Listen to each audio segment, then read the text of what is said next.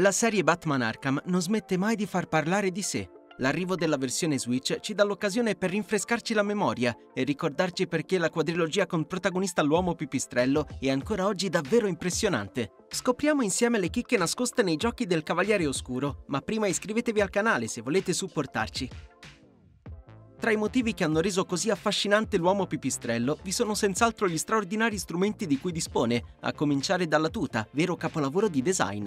Diversi in tutte le iterazioni di Batman Arkham, i costumi di Batman hanno una caratteristica in comune, quella di deteriorarsi gradualmente nel corso dell'avventura, mostrando graffi, strappi e lacerazioni, i segni dei combattimenti e delle sfide affrontate. Ma l'attenzione ai dettagli in Arkham Knight non si ferma qui. La pioggia battente scorre sul mantello del nostro eroe in modo credibile e l'acqua schizza via dal costume quando il pipistrello si lancia impicchiato dagli edifici. Un altro dettaglio che non sarà sfuggito ai più attenti di voi è il riflesso sugli occhi di Batman durante le olochiamate, che mostra in tempo reale i movimenti di Barbara, Jim Gordon, Alfred, Robin e Lucius Fox. Arkham Asylum, capostipite della trilogia, non è da meno.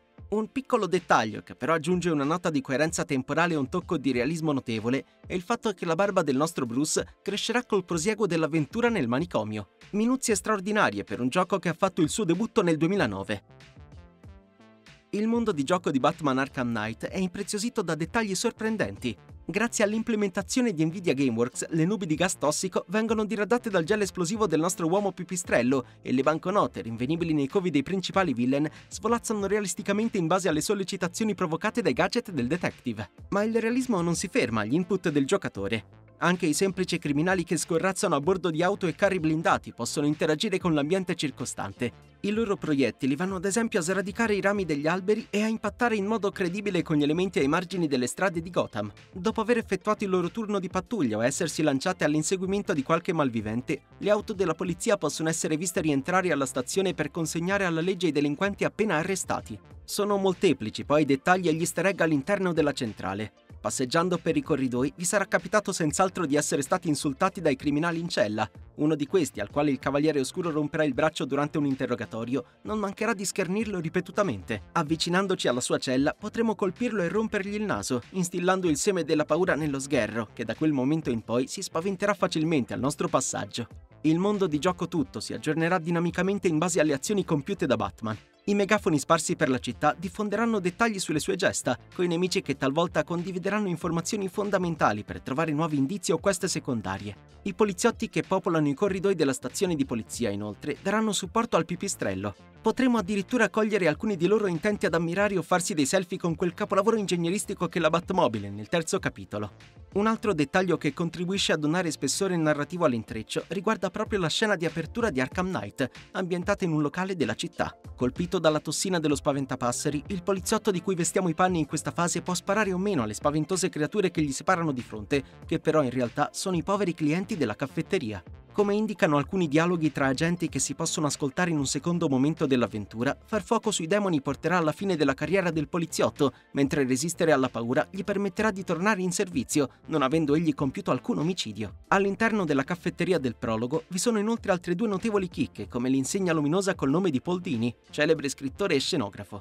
Inoltre, uno degli NPC ha le fattezze di Sefton Hill, cofondatore di Rocksteady. Un ultimo dettaglio relativo al capitolo conclusivo della serie coinvolge Barbara Gordon.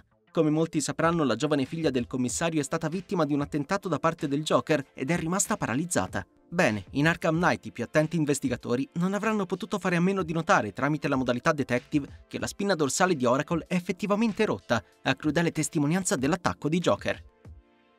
Cosa sarebbe Batman senza i suoi iconici nemici?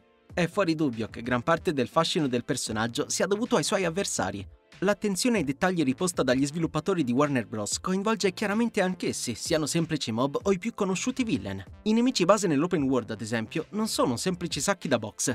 Reagiscono al passaggio dell'uomo pipistrello in vendo contro di lui, sbracciandosi e schioccandosi le nocche in segno di sfida quando lo vedono appollaiato su un gargoyle e sono impossibilitati a raggiungerlo. Sin da Arkham Asylum, oltre a mostrare i segni di sangue lividi durante le scazzottate, i criminali messi KO da Batman continuano a respirare, col loro petto che si gonfia e si flette più o meno lentamente. Si tratta di un particolare che potrebbe sfuggire ai più. Per questo la sua presenza dimostra ancora una volta l'attenzione per il dettaglio di Rocksteady e soci.